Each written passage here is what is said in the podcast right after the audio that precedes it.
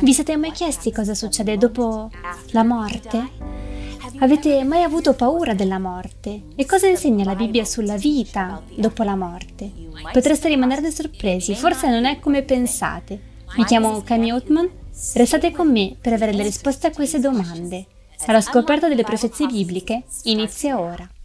La nascita di una pandemia mondiale. Ultime notizie sul coronavirus. L'estremismo della politica mondiale. La cattiva amministrazione e la corruzione. Terribili disastri naturali sempre più frequenti. Gli incendi in Australia sono un avvertimento di quello che potrebbe succedere nel mondo. Cosa significa tutto questo? Cosa ci riserva il futuro? Unitevi all'oratrice internazionale Kemi Hetman in un viaggio alla ricerca di risposte scoprendo le profezie bibliche. Nei suoi viaggi per il mondo è entrata in contatto con le difficoltà della vita reale, eppure, nonostante tutto, ha trovato miracoli di speranza. Unitevi a Kemi Hetman in alla scoperta delle profezie bibliche, mentre condivide come le profezie bibliche si stanno realizzando sempre più in fretta.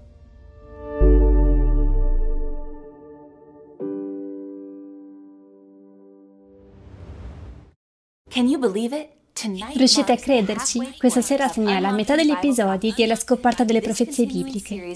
Questa serie di episodi vi aiuterà a comprendere meglio la Bibbia, le profezie e la direzione che questo mondo sta prendendo. Potete andare sul sito a w r punto org slash bible per vedere tutti gli episodi precedenti e trovare alcune risorse per ulteriori approfondimenti.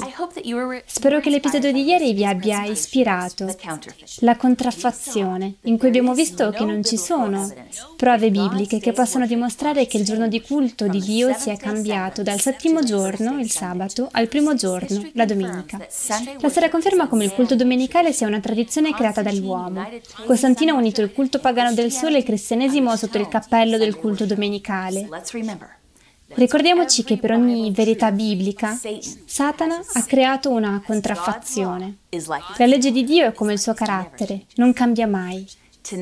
Stasera scopriremo che le profezie rivelano che ciò in cui la gente crede a proposito della morte avrà una grande influenza sugli eventi degli ultimi giorni. Possiamo trovare una speranza che vada oltre la tomba? Cosa succede veramente dopo la morte?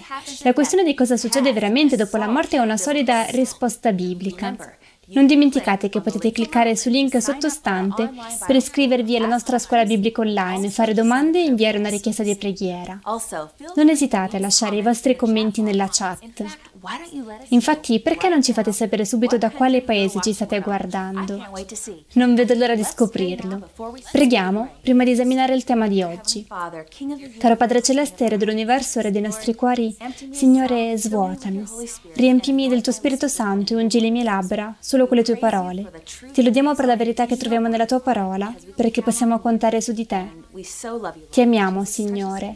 Nel prezioso nome di Gesù. Amen. Siete mai stati al capezzale di un moribondo? Avete mai provato il dolore di perdere un figlio nel fior degli anni? Se il velo nero della morte vi ha separato dall'amore della vostra vita, forse vi sarete chiesti, questo è tutto ciò che c'è nella vita? Viviamo, moriamo e poi? Dall'inizio dei tempi, i cicli della vita e della morte hanno lasciato un vuoto nel cuore delle persone. Stasera scopriremo che la Bibbia toglie il velo e risolve il mistero della morte. La Bibbia maschererà le menzogne popolari su quello che succede quando si muore. Efesini cinque undici dice: non partecipate alle opere infruttuose delle tenebre, piuttosto denunciatele. Gesù garantisce di fornirci prove solide nella Scrittura, in modo da non dover indovinare, meravigliarci o preoccuparci. Possiamo avere la conoscenza ed essere fondati sulla verità. Cercate di mettere da parte qualsiasi idea preconcetta sul tema della morte per permettere alla parola di Dio di parlarvi. Lasciate che la Bibbia vi informi. Certo, riconosco che anche i cristiani e i non cristiani si rapportano a questo tema della morte in modo diverso. Alcune religioni credono nella reincarnazione, alcuni laici credono che la morte sia la fine, con niente dopo la morte. Se chiedeste alla maggior parte dei cristiani cosa succede quando si muore, vi direbbero che una persona ha un'anima che va in paradiso o all'inferno quando muore. Altri potrebbero credere nel purgatorio, tra due fasi. Lì ci sono i monti addormentati in attesa della loro risurrezione e ritorno di Gesù, o sono già in paradiso. E se sono già in paradiso, le anime hanno gli occhi possono parlare, hanno una bocca o delle orecchie.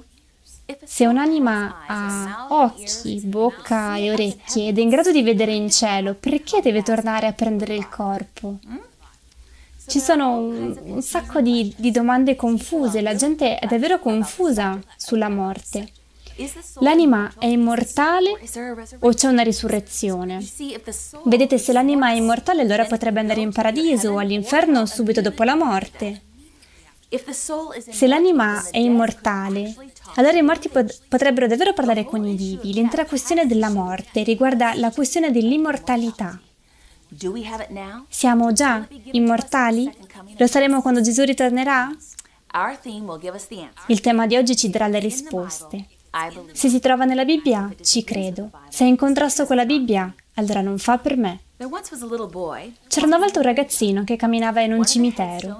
Una delle lapidi attirò la sua attenzione. La scritta diceva: «Amico, fermati mentre passi. Adesso tu sei quello che io ero una volta, mentre io sono quello che tu sarai presto. Quindi preparati a seguirmi». Il ragazzino prese una matita dalla tasca e scarabocchiò sulla lapide. «Non sono disposto a seguirti fino a che non saprò dove sei andato». Tutti da sempre vogliono sapere cosa succede dopo la morte. La Bibbia ci dà risposte affidabili che non rivelano solo quello che succede dopo la morte, ma anche come affrontare la morte con rinnovata speranza e fiducia. Il primissimo capitolo del libro dell'Apocalisse ci presenta una persona gloriosa, la persona di Gesù, vestito con un abito bianco brillante, i suoi occhi come fiamme di fuoco. Gesù si identifica in Apocalisse uno diciotto. «Ero morto, ma ecco sono vivo per i secoli dei secoli e tengo le chiavi della morte e dell'Ades». Gesù ha vinto la morte, quindi ha in mano le chiavi della morte.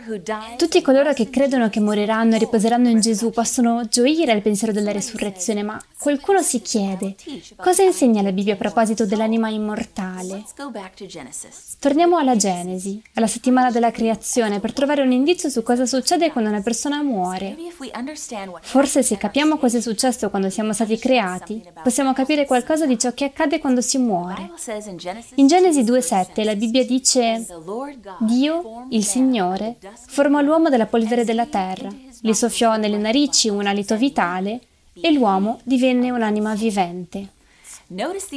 Notate queste tre frasi chiave. Dio ha formato l'uomo dalla polvere della terra, gli ha soffiato un alito vitale e l'uomo è diventato un'anima vivente. La Bibbia dice che Dio ha dato ad Adamo un'anima immortale? No, non è quello che dice. Piuttosto rivela la formula di un essere umano. Polvere più spirito uguale anima vivente. O per dirla in un altro modo, elemento della terra più spirito uguale essere vivente. Un'anima vivente significa un essere vivente. Adamo è diventato un essere vivente, una persona viva. Vedete, io non ho un'anima, io sono un'anima, un essere vivente, una persona, proprio come voi. Vogliamo scoprire cos'è un'anima e se è immortale o se può morire. Ezechiele diciotto quattro ci dice: «Ecco, tutte le vite sono mie, chi pecca morirà». La Bibbia dice che un'anima vivente muore proprio come una persona muore, una vita muore. Queste tre parole sono intercambiabili. Matteo sedici venticinque ventisei: «Perché chi vorrà salvare la sua vita la perderà, ma chi avrà perduto la sua vita per amor mio la troverà.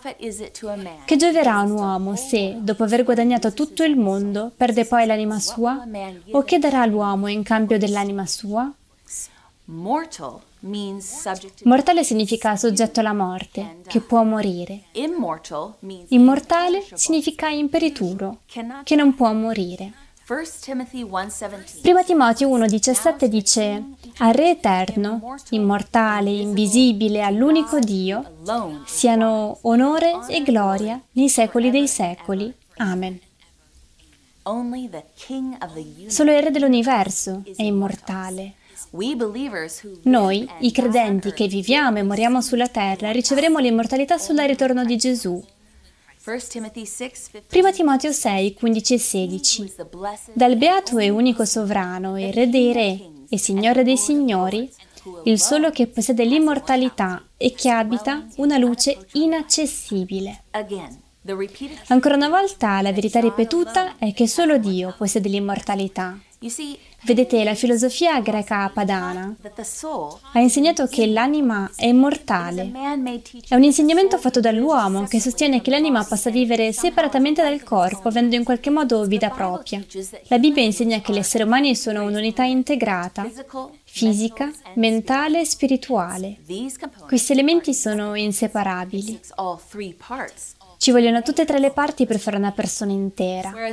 Considerando che lo spiritismo e le filosofie New Age insegnano che l'anima è immortale, questi insegnamenti fatti dall'uomo separano l'anima di una persona al momento della morte, come se fossero due entità separate. Lo spiritualismo insegna che quando si muore c'è questa essenza che galleggia verso il cielo, e questo ci permette di tornare e comunicare con i vivi. Amici, vedete, capite perché questa idea è così mortale? Il diavolo può usare queste idee sbagliate sulla morte per ingannarci, e lo fa. Leggiamo cosa dice la Bibbia in primo Corinzi quindici, cinquantuno cinquantadue. Ecco, io vi dico un mistero, non tutti morremo, ma tutti saremo trasformati in un momento, in un batter d'occhio, al suono dell'ultima tromba, perché la tromba squillerà e i morti risusciteranno incorruttibili, il che significa indistruttibili, e noi saremo trasformati. Quando Dio ha creato Adamo, ha messo il suo alito vitale in lui, non un'anima immortale. Genesi due sette. Dio, il Signore, formò l'uomo dalla polvere della terra, gli soffiò nelle narici un alito vitale, e l'uomo divenne un'anima vivente.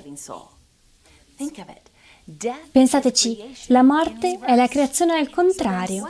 Cosa succede quando una persona muore? Cosa torna a Dio? È un mistero? La risposta è nella Bibbia, come sempre.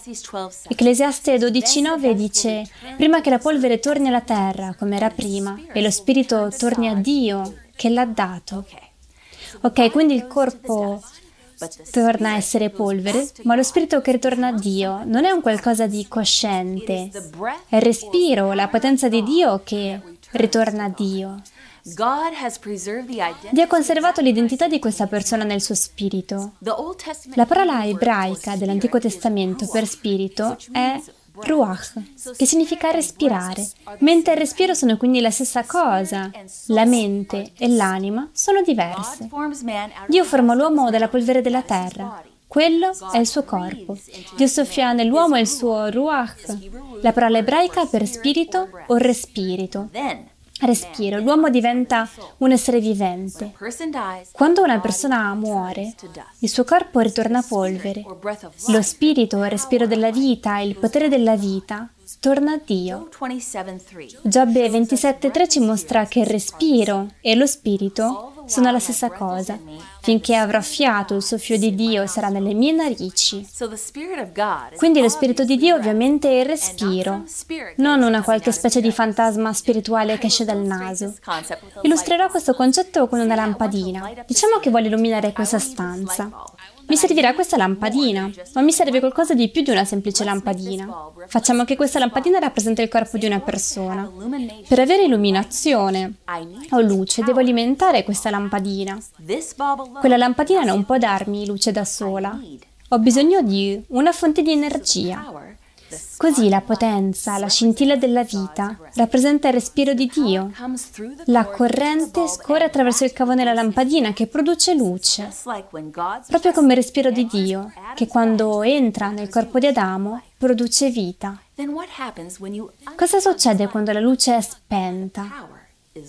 La corrente è assente.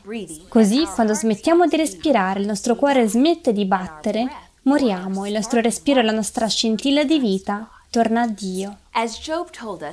Come ci ha detto Giobbe, il respiro non è uguale all'anima. Il respiro è vita. C'è una coscienza nella morte? Il Salmo centoquarantasei quattro dice: il suo fiato se ne va ed egli ritorna alla sua terra. In quel giorno periscono i suoi progetti. Ecclesiaste nove, cinque, sei. Infatti i viventi sanno che moriranno, ma i morti non sanno nulla. E per essi non c'è più salario, poiché la loro memoria è dimenticata. Il loro amore, come il loro odio e la loro invidia, sono da lungo tempo periti, ed essi non hanno più, né avranno mai, alcuna parte in tutto quello che si fa sotto il sole. Cosa dice questo testo? I morti non sanno niente, perché no? Perché quando muoiono i loro pensieri periscono e non hanno coscienza. Non hanno più sentimenti di amore, odio e invidia. I nostri cari defunti riposano pacificamente nelle loro tombe. Quello che sto per dirvi ora potrebbe sorprendervi. Lo sapevate che la Bibbia insegna che la morte è come il sonno, un sonno tranquillo che dura fino al ritorno di Gesù? E sapevate che la Bibbia presenta la morte come un sonno per oltre cinquanta volte? Il Salmo tredici tre dice: guarda, rispondimi, Signore mio Dio, illumina i miei occhi, perché non mi addormenti del sonno della morte. Vediamo ancora una volta che la Bibbia definisce la morte come sonno. Da nessuna parte nella Scrittura si parla di un'anima immortale. No. Un giorno, mentre Gesù e i suoi discepoli erano in viaggio per visitare la casa dei suoi amici, Lazzaro, Maria e Marta, ha ricevuto una notizia che diceva che Lazzaro si era molto ammalato ed era morto. Gesù aspettò tre giorni prima di andare a casa loro. Quello che è interessante sono le dichiarazioni che fa nel frattempo. Giovanni undici, da undici a quattordici. Il nostro amico Lazzaro si è addormentato, ma vado a svegliarlo. I suoi discepoli erano perplessi. Signore, se li dorme, sarà salvo. Presumevano che Gesù volesse dire che Lazzaro era malato e che stava riposando. Tuttavia Gesù parlava della sua morte, non del riposo del sonno. I discepoli pensavano che si sarebbe svegliato al mattino e che si sarebbe sentito meglio. Allora Gesù disse loro apertamente: Lazzaro è morto. Per, co- per Gesù, come per gli altri autori biblici, la morte equivale al sonno. Allora Gesù andò da Lazzaro e disse a Marta: notate attentamente le parole usate. Giovanni undici ventitré, tuo fratello risusciterà. Gesù non ha detto a Marta: non piangere, è una buona notizia, l'anime, l'anima di tuo fratello è ora in cielo. No, Gesù le ha detto che sarebbe risorto. In Giovanni undici ventiquattro venticinque la Bibbia ci dice cosa pensava Marta della morte. Marta gli disse: lo so che risusciterà nella risurrezione, nell'ultimo giorno. Gesù le disse: io sono la risurrezione e la vita. Chi crede in me, anche se muore, vivrà. Marta, che aveva imparato il suo credo direttamente da Gesù, credeva che suo fratello sarebbe risorto al ritorno di Gesù. Mentre Cristo si avvicinava al sepolcro, gridò: Lazzaro, vieni fuori. E al comando di Gesù, Lazzaro si svegliò e uscì vivo dalla sua tomba. Immaginiamo questo scenario con la credenza popolare che una volta morto si va dritti in paradiso. Davanti al sepolcro Gesù avrebbe dovuto alzare gli occhi al cielo gridando: Lazzaro, vieni giù! E vi dirò di più. Se fossi stata Lazzaro e fossi salita in cielo per tre o quattro giorni per poi sentire Gesù che mi ordina di scendere, ecco quale sarebbe stata la mia risposta immediata: oh, ti prego Dio, no, amo questo posto così tanto, non voglio proprio tornare sulla terra. Non l'avreste detto anche voi? Se ciò che la gente crede è vero, Lazzaro avrebbe dovuto scrivere un intero libro nella Bibbia sulle glorie che aveva visto in cielo, e i paparazzi dell'epoca avrebbero dovuto fare un milione di domande su cosa fosse il paradiso. Ma non c'è traccia di nulla di tutto ciò, perché non è quello che è successo. Per tutto il tempo Lazzaro dormiva nella tomba, proprio come aveva detto Gesù. La Bibbia descrive come non ci siano lacrime in cielo. e le gioie sono inimmaginabili. La gente dice di voler pensare alla propria madre in cielo, a guardarli dall'alto in basso. Ma cosa succederebbe se aveste un marito che vi maltratta, mentre vostra madre guarda questi abusi dal cielo? E se una madre fosse in cielo, mentre suo figlio sceglie di drogarsi, rovinando così la sua vita? Le madri in cielo sopportano tutto questo dolore per i problemi dei loro figli qui sulla terra? Dio è troppo misericordioso per questo. In Giobbe quattordici ventuno ci viene detto: se i suoi figli salgono in onore, egli lo ignora. Se cadono in disprezzo, egli non lo vede. E nel Salmo centoquindici diciassette dice: non sono i morti che lodano il Signore, né alcuno di quelli che scendono nella tomba. I morti non vanno dritti in paradiso, amici, perché se fossero in paradiso loderebbero il Signore per averli portati lì. La Bibbia menziona la parola anima milleseicento volte, ma non usa mai l'espressione anima immortale e descrive sempre la morte come sonno. Pensateci. Le persone che si sottopongono a un intervento chirurgico spesso descrivono il momento in cui viene somministrata loro l'anestesia come un momento in cui sperimentano una specie di stordimento. Possono passare molte ore prima che il paziente si svegli. A volte si sveglia nella nebbia o prova dolore, chiedendosi cosa sia appena successo. Poi riconosce di essere nella sala postoperatoria. Mentre la sua mente si schiarisce, si rende conto del passare del tempo tra le vertigini e il dolore. Anche se il dolore sembrava arrivare subito dopo le vertigini, la persona era addormentata e priva di sensi, ignara del passare del tempo. Questo mostra cosa succede al momento della morte, quando la gente non si renderà conto di essere morta. La prossima cosa di cui sarete consapevoli sarà il ritorno di Gesù tra le nuvole. E il ladrone sulla croce? Gesù non ha detto di essere salito in cielo? Luca ventitré quarantadue quarantatré. E diceva: Gesù, ricordati di me quando entrerai nel tuo regno. Ed egli gli disse: io ti dico in verità, oggi tu sarai con me in paradiso. Gesù non ha promesso al ladrone morente che sarebbe stato con lui in cielo quel giorno. No, Gesù stesso non è andato in paradiso quel giorno. Ricordate che una volta morto ha dormito nella tomba e la mattina della risurrezione Gesù ha dichiarato chiaramente in Giovanni venti diciassette: non sono ancora salito al Padre. Allora, come possiamo capire quello che Gesù ha detto al ladrone?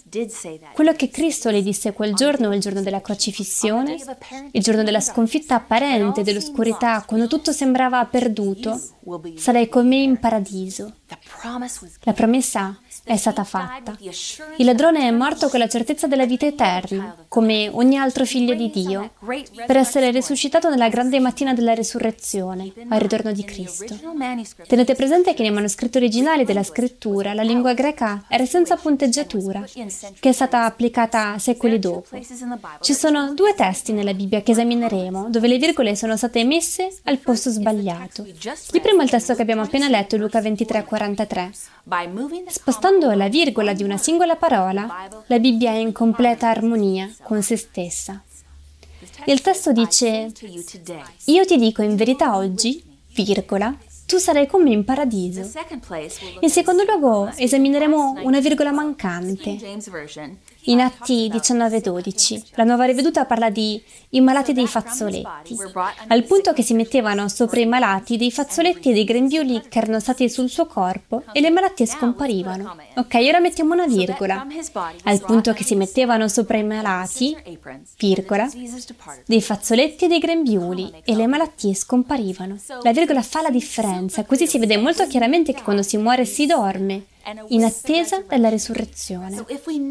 Quindi se sappiamo che questa è la verità, allora l'immortalità prima del ritorno di Gesù è una menzogna. Solo Dio possiede l'immortalità. Perché Satana vuole farci credere che non moriremo?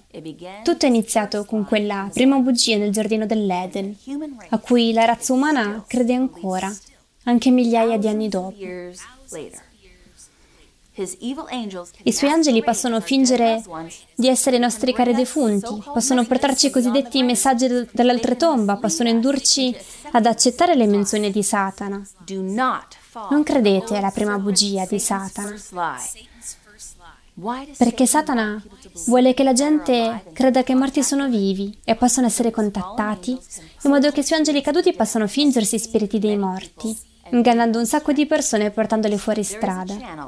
C'è un canale considerato sacro da molti, un canale attraverso il quale Satana lega le anime, le voci parlano, appaiono apparizioni e un potere ammagliante entra in un essere umano. Si chiama spiritismo. Il tutto può iniziare anche giocando molto semplicemente con le tavole Ouija, imparando a lanciare incantesimi, diventando una strega, ma più avanti non sembra esserci via d'uscita. La posizione è che ciò non ha alcuna influenza su ciò in cui gli uomini credono è uno degli inganni più riusciti di Satana. Egli sa che la verità ricevuta nell'amore di essa santifica l'anima del destinatario, ed è per questo che è costantemente alla ricerca di come sostituirla con false teorie, favole e un Vangelo completamente diverso. Io e la mia collega Sue eravamo su un volo mattiniero verso Palm Springs, Denver. Era un aeroplano molto piccolo, io ero seduta accanto a un uomo d'affari con un aspetto molto distinto. Si è presentato come Nick, con un affascinante accento inglese. Mi ha detto che stava raggiungendo una delle sue case in Colorado, in una popolare stazione sciistica. Dopo qualche battuta gli ho detto: Dio ti ha benedetto. Wow, disse, no, la Dea mi ha benedetto, rispose,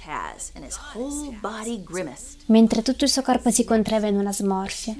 Poi abbiamo avuto un'amichevole ma sincera convers- conversazione di due ore.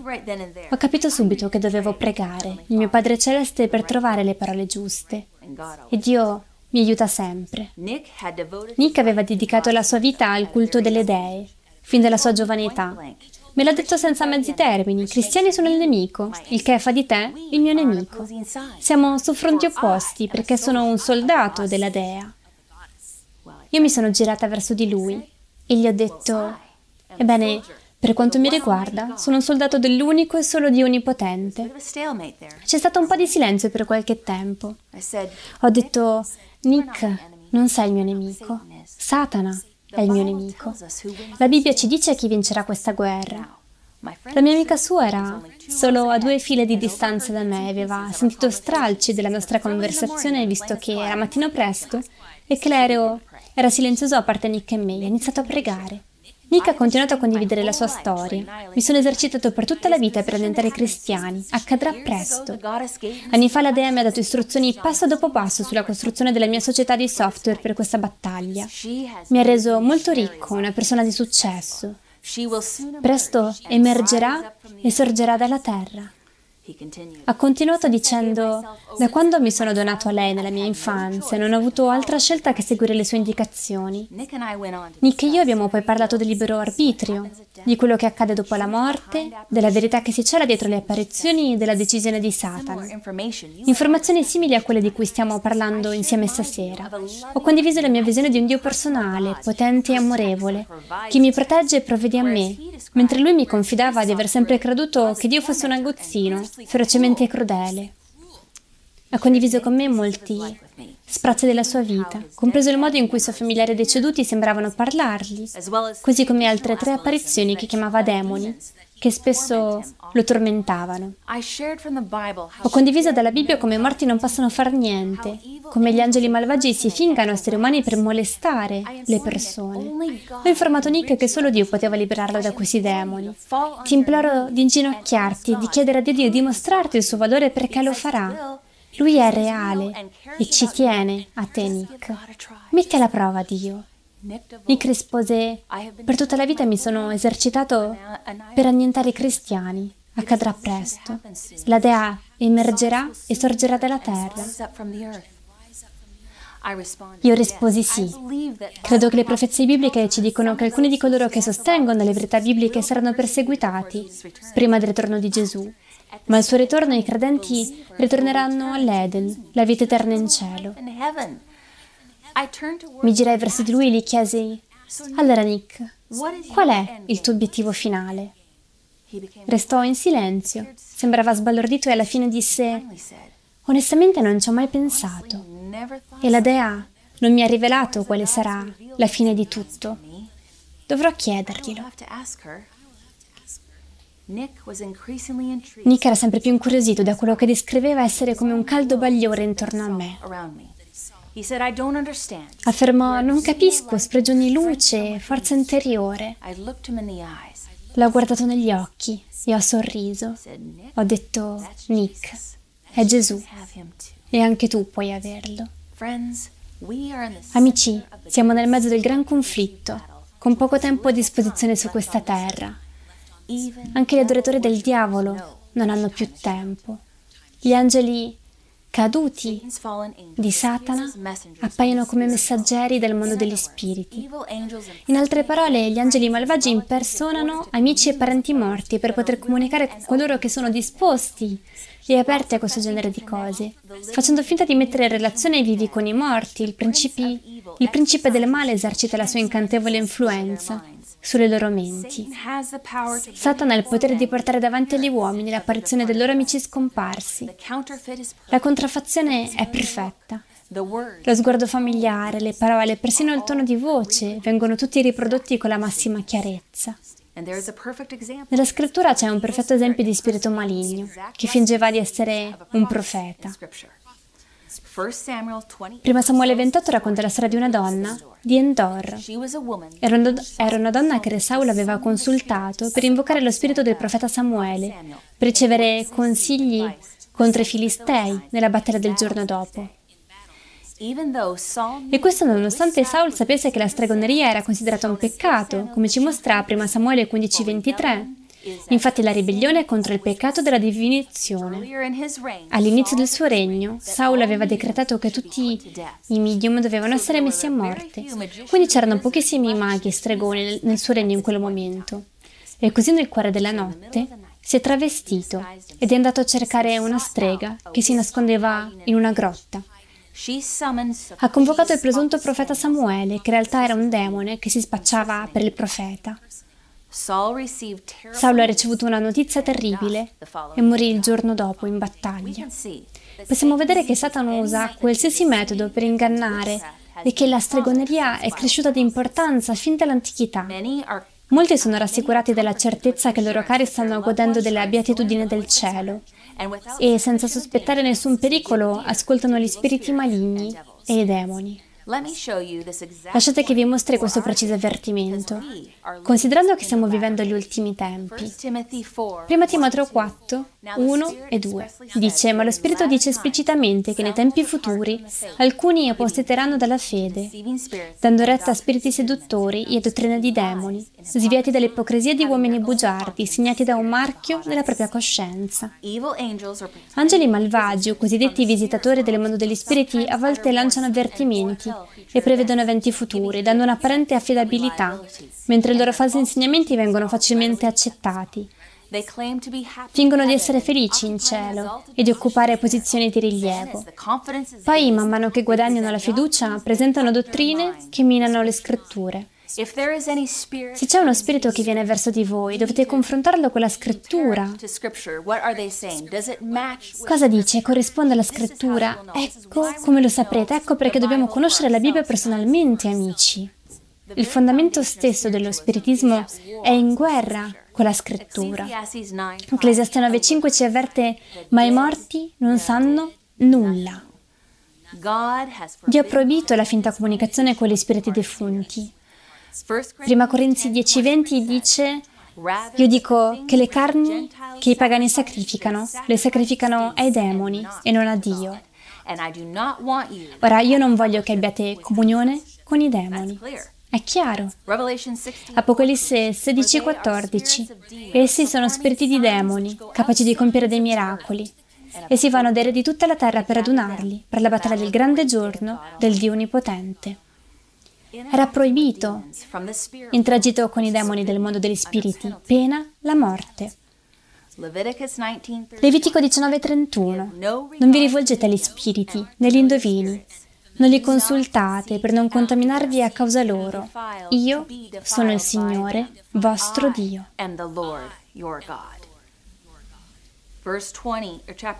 Capitolo venti, versetto ventisette. Se un uomo o una donna sono negromanti o indovini, dovranno essere messi a morte. Saranno lapidati.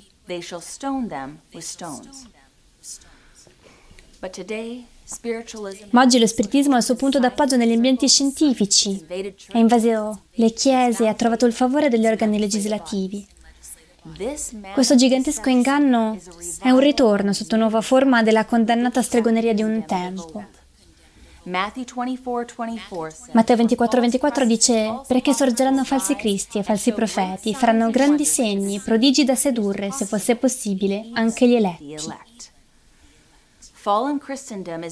In Apocalisse la cristianità caduta è chiamata Babilonia. Che cosa dice Dio, che è in gran parte responsabile della sua caduta? Apocalisse diciotto due. È caduta, è caduta Babilonia la Grande. È diventata ricettacolo di demoni, covo di ogni spirito immondo, rifugio di ogni uccello impuro e abominevole.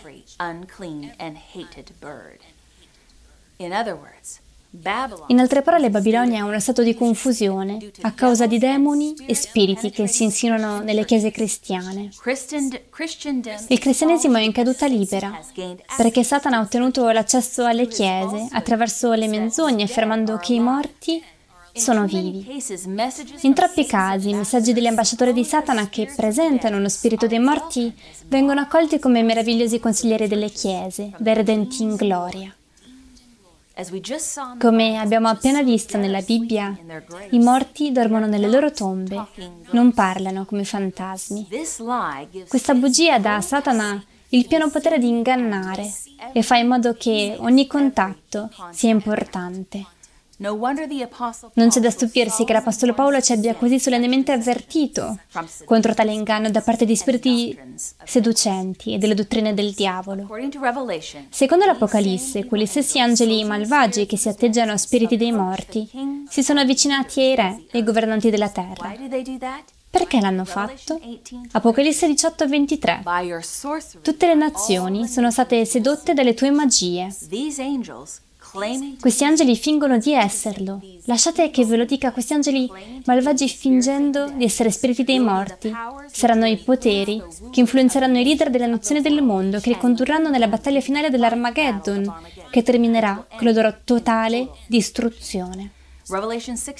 Apocalisse sedici quattordici dice: per adunarli per la battaglia del gran giorno del Dio Onnipotente. Tragicamente i leader di molte nazioni di oggi si consultano con coloro che sostengono di ricevere dei messaggi dei morti prima di prendere una decisione su una questione importante. Non c'è da stupirsi che il pianeta sia in subbuglio. Coloro che nel mondo prendono delle decisioni stanno permettendo a Satana di governare attraverso di loro. Isaia otto diciannove venti dice: se vi si dice consultate quelli che evocano gli spiriti e gli indovini, quelli che sussurrano e bisbigliano, rispondete: un popolo non deve forse consultare il suo Dio? Si rivolgerà forse ai morti in favore dei vivi? Alla legge, alla testimonianza. Se il popolo non parla così, non vi sarà per lui nessuna aurora. La scrittura afferma chiaramente che dobbiamo rifiutarci di ascoltare coloro che affermano di parlare a nome dei morti, invece di ottenere le nostre informazioni solo dalla parola di Dio. Messaggi che si presuppone provengano da parte di parenti defunti non sono mai da parte dei vostri cari defunti, ma piuttosto di Satana. Questo ci fa riflettere. L'Apocalisse dice che coloro che ubbidiscono a Dio entreranno nel suo regno. Chi di noi sarà escluso? Apocalisse ventidue quindici. Un testo forte, ma dobbiamo esaminare quello che sta dicendo. Dio ci dà qui un avvertimento, una guida. Fuori, quindi ci sono delle persone fuori della Nuova Gerusalemme, la nuova città santa nella nuova, nella nuova terra, giusto? Fuori i cani, gli stregoni, i fornicatori, gli omicidi, gli idolatri e chiunque ama e pratica la menzogna.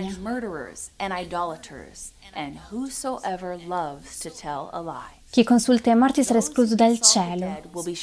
Amici miei, Ai tempi di Mosè Dio comandò che venissero lapidati a morte. Levitico venti ventisette. Se un uomo o una donna sono negromanti o indovini dovranno essere messi a morte. La stregoneria, che pretende di contattare i morti, è chiamata nella Bibbia una delle opere della natura umana per il quale le persone saranno escluse dal regno di Dio. Gesù ce ne parla in Galatii cinque, diciannove e ventuno. Ora le opere della carne sono manifeste e sono fornicazione, impurità, dissolutezza, idolatria, stregoneria, inimicizie, discordia, gelosie, ire, contese, divisioni, sette, invidie, ubriachezze, orge e altre simili cose, circa le quali, come vi ho già detto, vi preavviso: chi fa tali cose non erediterà il regno di Dio. Amici, condivido tutto questo con voi perché vogliamo sapere come possiamo andare nel regno dei cieli e non vogliamo praticare queste cose poiché Dio afferma molto chiaramente che saremo cacciati dal cielo se le pratichiamo. Ecco perché dobbiamo conoscere questa lista, quindi vi dico tutto questo con un cuore d'amore. Voglio condividere tutto questo con voi, in modo che vediate che Dio è un Dio che ha degli standard e non vogliamo andare nel regno dei cieli con persone che mentono o cose del genere, che uccidono e tutto il resto, ed è per questo che abbiamo questa lista. Con tutti i versetti che abbiamo esaminato questa sera non si può negare che dobbiamo restare il più lontano possibile da tutto quello che in qualche modo assomiglia alla stregoneria, non importa quanto sia innocente all'esterno. Non ci sono molti film, programmi televisivi o libri che non presentano sfumature dell'aldilà, raffiguranti fantasmi, streghe, idoli. Ogni presunto contatto con i morti è sempre in un contatto con forze sataniche. Attenzione, amici. Efesini cinque undici. Non partecipate alle opere infruttuose delle tenebre, piuttosto denunciatele. Quando Ranja aveva dieci anni, è stata posseduta da spiriti maligni. I suoi genitori l'hanno portata da uno stregone, vendendo dieci mucche per la sua guarigione, ma niente funzionava. Quando aveva sedici anni si rese conto che nuovi spiriti stavano entrando in lei, peggiori dei primi. Poteva vederli e sentirli, al contrario di tutti gli altri. Alla nascita del suo primo figlio, gli spiriti le hanno chiesto di diventare una strega, ma quando lei si è rifiutata hanno fatto ammalare e morire il suo bambino. Sconvolta, finalmente ha consentito a fare quello che gli spiriti volevano, se le avessero concesso un altro figlio. Così nove mesi dopo è nata una bambina. Negli anni successivi è diventata una strega molto potente. Non aveva alcun controllo sulla sua vita, faceva solo quello che gli spiriti le dicevano di fare. Grazie alla potente medicina che preparava, molte persone sono state guarite e ha fatto miracoli. Aveva il potere di rendere inutilizzabili armi e proiettili, era diventato un membro stimato della sua comunità, molto ricca grazie a tutto questo. Una volta ventisette uomini armati si recarono a casa sua e nonostante avessero cercato di farle del male, quelle pistole erano impotenti davanti a lei. Aveva persino il potere di chiudere la bocca ai coccodrilli. Quando un altro gruppo di spiriti la possedette, la portarono sul fondo di un fiume, dove comunicava con loro per diversi giorni, senza nemmeno venire in superficie per respirare. Anche se era così potente, poteva guarire le persone, fermare i proiettili con le mani, era infelice.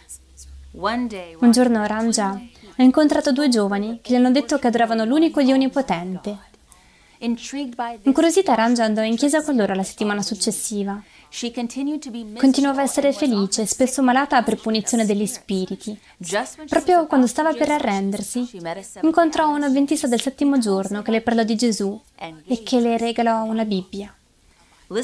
Ascoltare quell'uomo portò immediatamente la pace nella sua casa e lei cominciò a sentirsi meglio. Gli spiriti non erano contenti della cosa e l'avvertirono, dicendole che sarebbero accadute cose terribili se lei li avesse lasciati. Ranja ha deciso di scegliere comunque Gesù e gli spiriti hanno mantenuto la loro promessa. La sua casa è stata divorata dalle fiamme, lei ha perso tutto.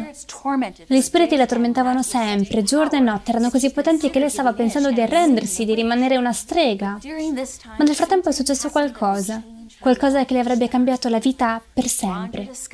Ranja ha scoperto la radioventista mondiale e mentre l'ascoltava ogni giorno prese la decisione e rafforzò la sua determinazione.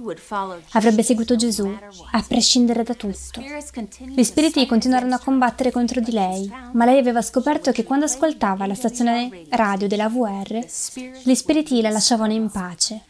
Per mezzo di molte preghiere, della lettura della scrittura e della radio, gli spiriti se ne andarono e oggi è una figlia di Dio, libera. Ranja dice a tutti che la vera libertà viene solo attraverso Gesù. Ricordo di averla guardata negli occhi quando ci siamo abbracciate e ho visto Gesù. Ora sta diffondendo la parola della verità di Dio in tutti i villaggi che una volta la conoscevano come una strega, mentre ora è conosciuta come discepola di Gesù. Tutti coloro la cui fede non è fermamente radicata sulla parola di Dio saranno ingannati e sconfitti da Satana e dai suoi spiriti seduttori. Apocalisse tre dieci ci avverte: l'ora della tentazione che sta per venire sul mondo intero per mettere alla prova gli abitanti della terra. Ma Satana, ascoltate bene amici, Satana può conquistare solo coloro che cedono volontariamente alle sue tentazioni, coloro che cercano sinceramente di conoscere la verità della Bibbia, come voi stasera, che si sforzano di purificare le loro anime attraverso l'obbedienza, troveranno una difesa sicura nella parola di Dio. Dalla Genesi all'Apocalisse gli angeli sono inviati in missione di misericordia verso i figli di Dio, proprio come oggi. Dio ha mandato gli angeli ad Abramo con promesse di benedizione alle porte di Sodoma per salvare Lot dal suo ardente destino. Gli angeli furono mandati a Elia mentre stava per morire di stanchezza e di fame nel deserto, a Eliseo con carri e cavalli di fuoco intorno alla piccola città dove era stato rinchiuso dai suoi nemici.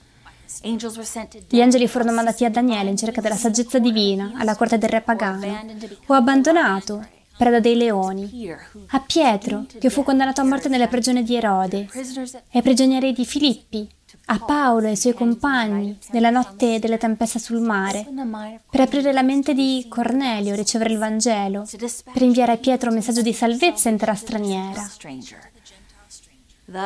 Così i santi angeli sono stati sempre al servizio del popolo di Dio. Gesù preferisce mandare tutti gli angeli a proteggere il suo popolo invece di lasciare che anche una persona che crede in Lui finisca per essere sconfitta da Satana. Avete deciso di seguire Gesù stasera? Non vi ha mai dimenticato. Gesù manderà un esercito a combattere per voi. Non importa dove vi trovate o cosa avete fatto, Lui vi salverà, libera il prigioniero, sconfigge il male, difende i deboli e protegge i fragili, rafforza e sostiene, fa la guardia e guida. Non siete indifesi, Lui è a vostra disposizione, chiedete a Lui. Preghiamo insieme. Padre Celeste, Tu sei la luce e la nostra salvezza. I Tuoi metodi sono sempre i migliori. Grazie per avercelo reso così chiaro nella Scrittura, dicendoci che quando moriamo stiamo semplicemente dormendo. Signore, proteggi ciascuno di noi dal pericolo, specialmente gli insegnamenti contraffatti.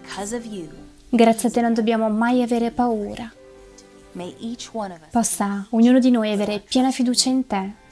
Nel prezioso e potente nome di Gesù. Amen. Amici, vorremmo sapere se questo messaggio è stato chiaro per voi stasera. Volete prendervi un momento per cliccare qui sotto e farcelo sapere? Questa verità biblica può essere diversa rispetto a tutto quello in cui avete sempre creduto, quello che insegna la vostra Chiesa. Quindi se avete domande che sono rimaste senza risposte, se volete proseguire nello studio della Bibbia, abbiamo esperti della Bibbia che sono pronti ad aiutarvi. Basta cliccare sul link sottostante. Potreste essere entrati in contatto con lo spiritismo, come Nick o Ranja, e volete che preghiamo per voi. Cliccate sul link per condividere la vostra richiesta di preghiera. Dio vi benedica. Grazie per aver guardato la scoperta delle profezie bibliche. Ci vediamo domani sera per un episodio intitolato Il salvataggio. Non c'è alcun segreto su come Gesù progetta di salvarci. Scegliete la via di Dio. Buonanotte, amici.